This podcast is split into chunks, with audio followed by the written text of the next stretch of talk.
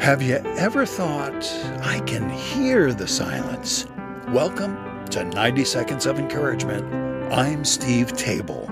A conductor at the Houston Symphony Orchestra was conducting a rehearsal, preparing for a series of Christmas concerts, and sounded amazing. About halfway through the session, with trumpets blaring, drums rolling, and violins singing their rich melody, the piccolo player muttered to himself, What good am I doing? I might just as well not be playing. Nobody can hear me anyway. So he kept the instrument to his mouth, but made no sound. Well, something unheard of happened next.